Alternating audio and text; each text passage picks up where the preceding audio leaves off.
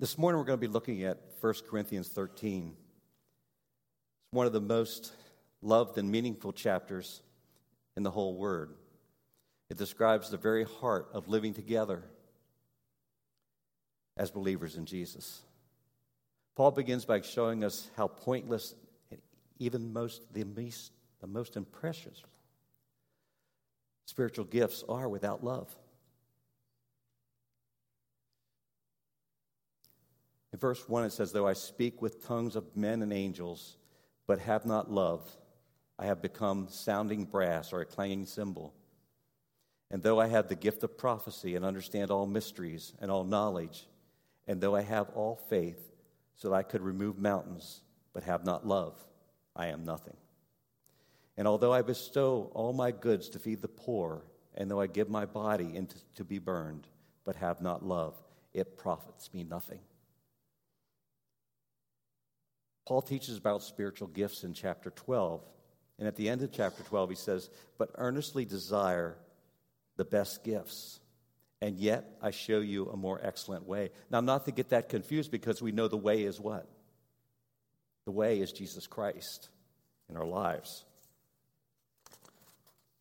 John fourteen six says, "I am the way, the truth, and the life." But Paul's referring to love.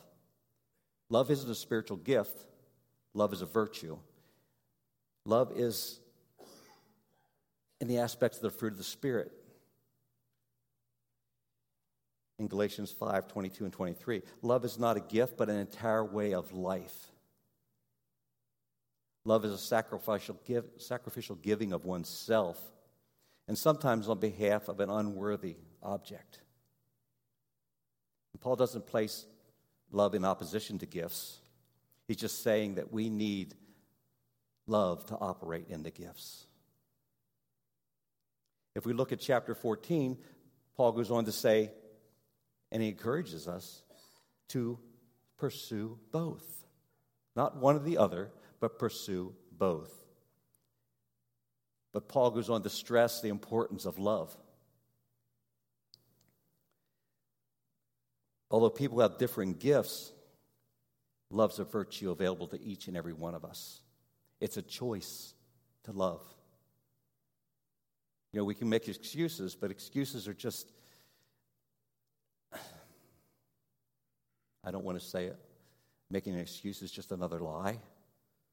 But we make excuses when we don't want to do something. We make excuses for maybe the person's behavior, maybe our own behavior. It's the choice is to love and to show that love to each and every individual. There's something the Lord laid upon my heart, and it was um, that His word is like a sledgehammer. And we are the church. How many have you used a sledgehammer? How many have used a sledgehammer? It's with a knock down a wall. I mean, mostly the guys, right? Nope. I think Vicky's used a sledgehammer before. You know, the thing is, what does it do? If you keep pounding, if you keep beating, you're going to break down what is before you. The Lord says that my church is like a sledgehammer, and it will break through the darkness if I continue to use His word, if I continue with His word, if I continue to move forward each and every day, I will break through the darkness. He has empowered us. He's strengthened us. Let's walk in His truth, walk in the word that He's given us each day. In verses one through three, Paul expresses as the necessity of love, stating the possession of gifts as well as self-sacrificing acts doesn't benefit us if we don't have love. They can be manifested without love, but they're of no benefit to that individual. Paul says, I didn't love others. If I didn't love others, I wouldn't, wouldn't be of any use. I'd only be making noise. I gain nothing. I am nothing. What good would it do? There would be nothing lasting accomplished in the body of Christ if we don't do what we do in love. There would be nothing lasting accomplished, nothing benefiting the advance of the kingdom. Today, the society, in society, we live We live in a society that confuses love with lust. And unlike lust, God's kind of love is directed outward towards others, not inward towards ourselves. It's directed outward. This type of love isn't natural. It's possible only if God supernaturally helps us to set aside our own desires and instincts so we can love without expecting anything in return. It's like giving a Christmas gift expecting to get something in return. It's better to give not expecting. It's better to give out of our heart not expecting to return, have anything in return. So as we grow closer to Christ, the more love we all will show to others. As we love, we show honor and compassion. We build relationships. We expect our families a lot of times to love us well, but how do we react if they don't love us the way we feel we need to be loved? I think of a time when someone came to me and they felt that they weren't being loved the way they needed to be loved. And it was with relatives. And my response was this: how important is the relationship to you? The response was, well, they don't call me. They don't make an effort to see me. Um, do you want the relationship? That's the question. Do you want the relationship? Maybe you have to treat them the way you want to be treated. Maybe you have to reach out.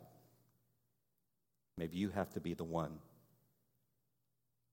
that makes the effort so they know you care. Folks, we're all works in progress. You know, we're all growing each and every day. The more we read His Word, the more we saturate ourselves with His presence. We're growing in Him. With supernatural help that God provides, we can produce a different culture than the culture we've experienced around us each day. Can you, can you help me do something? Can you help me create a culture of honor and love? It's up to you. You're the one that speaks God's word. You're the one that loves an individual. You're the ones that can bring that culture of honor and love. When God sees you, He sees you as someone valued. He sees your value. When we look at a culture of honor, we We've asked, what does that mean to most people? We all form, from time to time, have to be re-educated because we're being educated constantly by what's around us. But it's whether we grasp a hold of that or grasp a hold of God's word that makes the difference. To live in a culture of honor, we need to love well. If we don't trust the Holy Spirit to guide us, if we don't ask Jesus the question of how to love the one before us, we failed from the start. You know, we're not the all-knowing. Only He is. We're the all-guessing. Yeah. We are the all-guessing if we don't ask for wisdom and how to love whoever's before us and how to love who's around us. If we read God's word and don't apply it, we walk in rebellion. It should be our desire to walk in obedience, just as Jesus walked in obedience to the Father. Trust in what He has provided through His word, the values, the wisdom, the direction. We definitely need to apply love in every situation. It can be hard when someone can, let's face it, they're difficult people. But what are you going to do in that situation? Our response with the help of the Holy Spirit has to be one of love, or we just add to the problem. Dishonoring someone is like having the wrong temperature in a greenhouse. What does that do? It stunts the growth of whatever you're trying to grow, and it creates a toxic, toxic life to those plants. There's another quote that I want to share with you. It's by Mother Teresa. Let no one ever come to you without living, without leaving better and happier. Be the living expression of God's kindness. Kindness in your face, kindness in your eyes, kindness in your smile,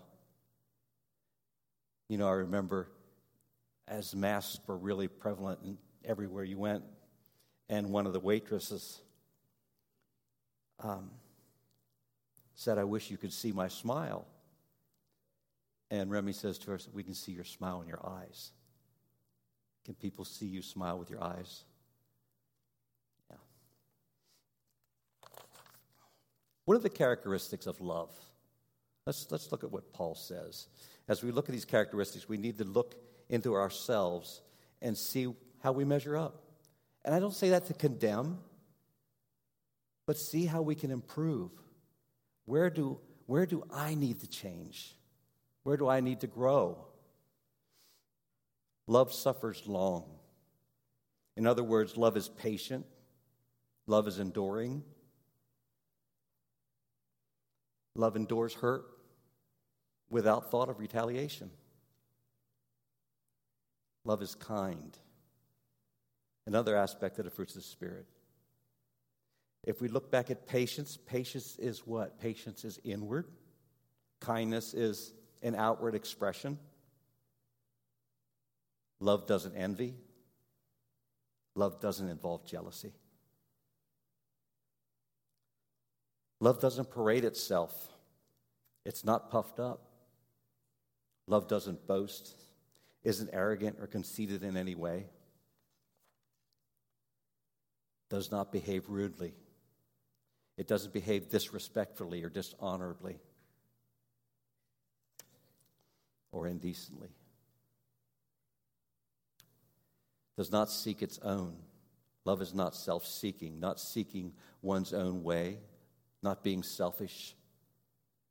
Love is not provoked, not easily angered. Anger itself isn't wrong, but it's the oversensitivity or the irritability that it that we see.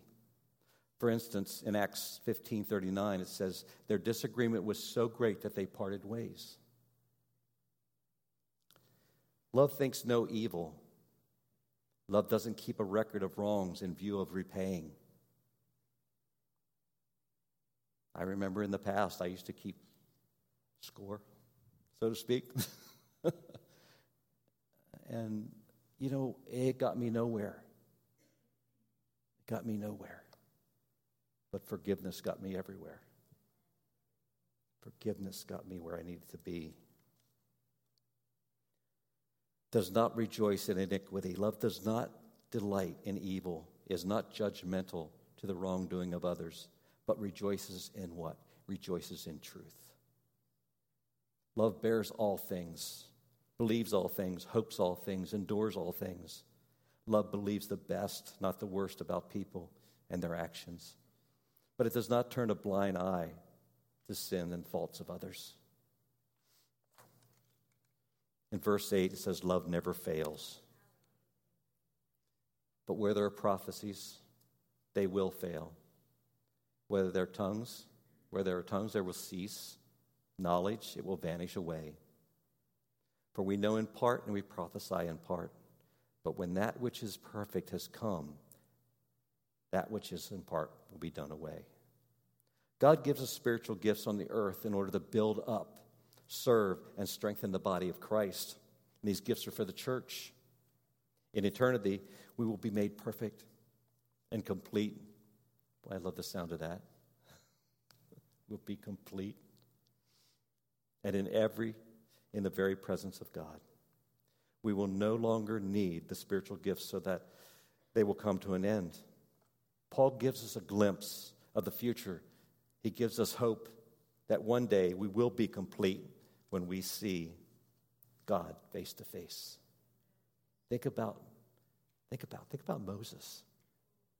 Seeing God face to face, speaking with God face to face. And he would come out of his tent with a radiance where he'd have to cover his face because the people would stare at him. People would stare at him.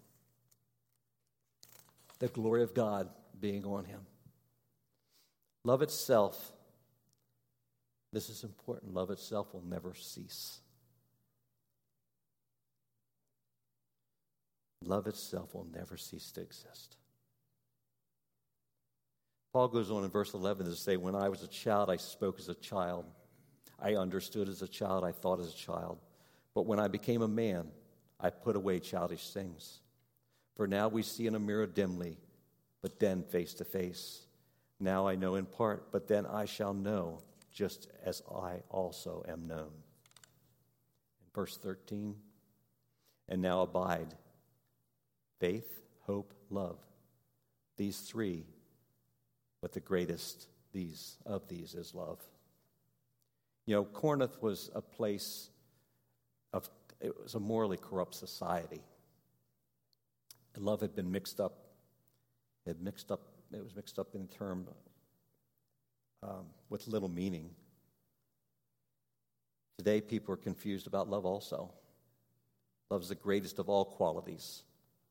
It involves unselfish service to others, and therefore gives evidence that you care. If you show someone love, you're showing them that you care.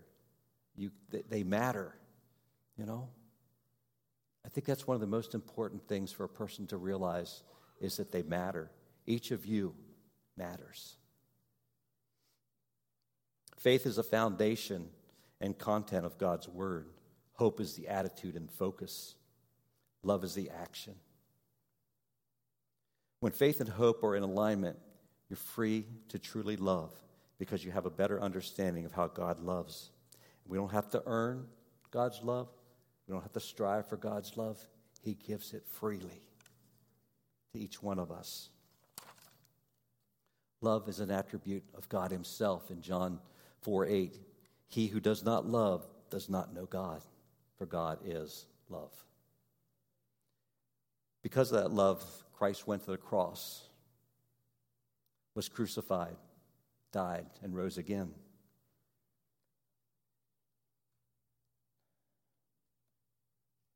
Are you here today and you need to know that love? To know that you were loved that much and that deeply, that he died for you and he died for I. Or maybe you need, like myself, to ask forgiveness for where we've fallen short in portraying God's love to others. If we look back at each of those things that, that love is, long-suffering, kind,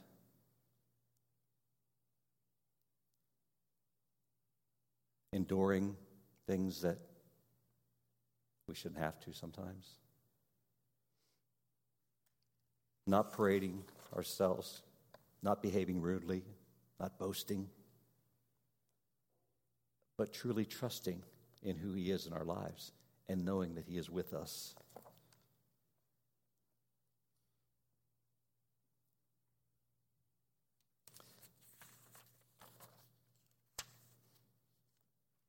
I want you to do something with me this morning. Do you all have one of these? Everybody have their cell phone? Get it out. I'm telling you, get your cell phone out in church. No, that's, no, I don't know.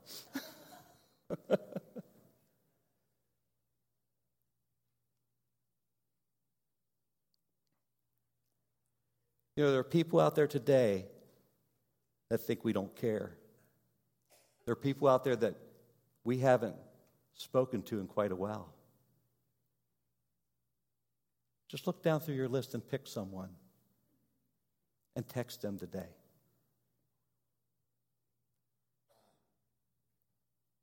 You know, something like, I'm thinking of you. Could be, I love you.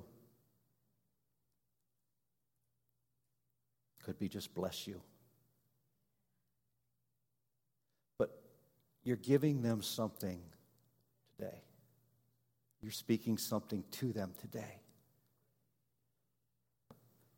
And I'd just be curious to see how many people answer you back.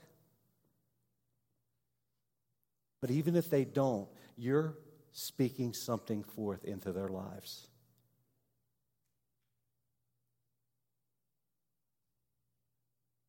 I hope some of you will do that. Let people know you care. Let people know that they're being thought about, because God cares about us. And we need to care about others. We need to show that love to others in our everyday life.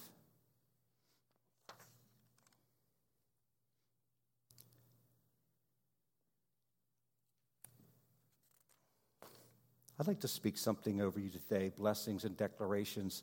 And I'd just like you to close your eyes as I speak these things.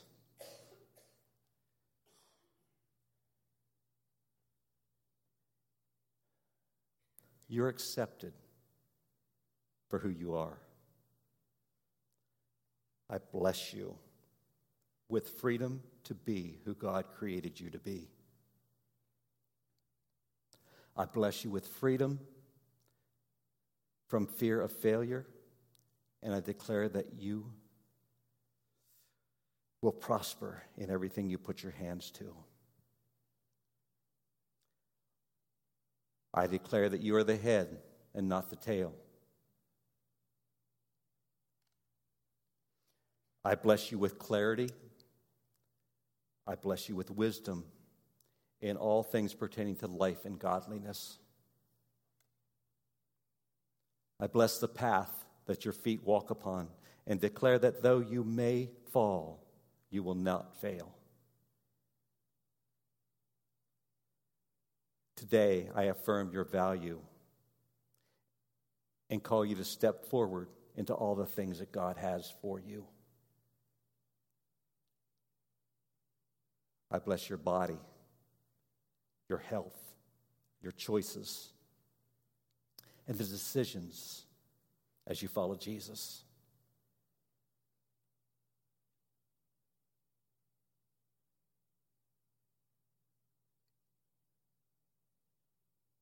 I bless you with an ability to hear God, to hear Him speak like never before, to be able to feel His tangible presence with you wherever you go. In Jesus' name, amen, amen.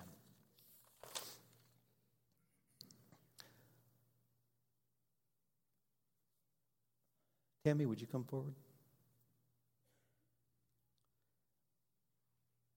I don't want to leave you today without giving you an opportunity to ask Jesus into your hearts if you don't know Him, or to renew that relationship with the lover of your soul.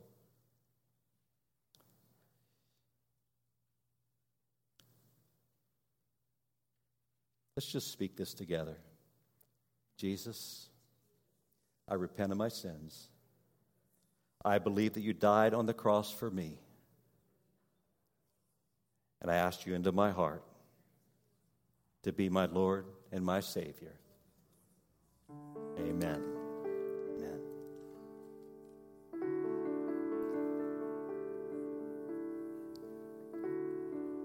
You know, this is a day that the Lord has made. What will you do with it today? What will you do with what He's given you? Will you use His word to smash through the darkness, to bring light to somebody's life today? Just by speaking a word of blessing to someone you come in contact with today. To be a light, not to hide that light, but to shine that light forth. I was visiting someone a while back, and um, I had written my name on the thing. It's Pastor Kevin, and the lady across says, "Oh, I could use prayer today." And I was able to pray not only for her, but another lady that was standing there. And you could, you could do it that quick? I said, sure. Just a few words. People need to know we care. People need to know that we don't just walk around and, and not provide something for them. Provide love in every situation. Be intentional. Intentional about loving others. Be a blessing to those around you. If you need a healing touch from God today, we would be more than happy to stand with you in agreement for that touch. So if you need that touch today, please come forward. We'll meet you here at the altar. And we're just going to trust in him for healing, for wholeness, the eradication of cancer, the proper flow through our body of the blood that God has given us. Take in his breath this morning. Breathe deeply. Breathe deeply and know that he is a loving God, one that loves you with all his heart. Or just come and hang out at the altar with us for a while and worship him. If you need to go, you may go. Otherwise, we're going to hang around the altar a little bit. We're going to be praying for people. I'm just going to be loving on you today and knowing that he is pouring out that love. So we thank you, Father. We praise you. We bless each and every one today, Father, with your love and with your Thank you for listening. You can find us online at Bethel A G dot com or on Facebook at Bethel Assembly of God, Littlestown, Pennsylvania. Our services are also live streamed every Sunday on our YouTube channel, Bethel A G, Littlestown, Pennsylvania.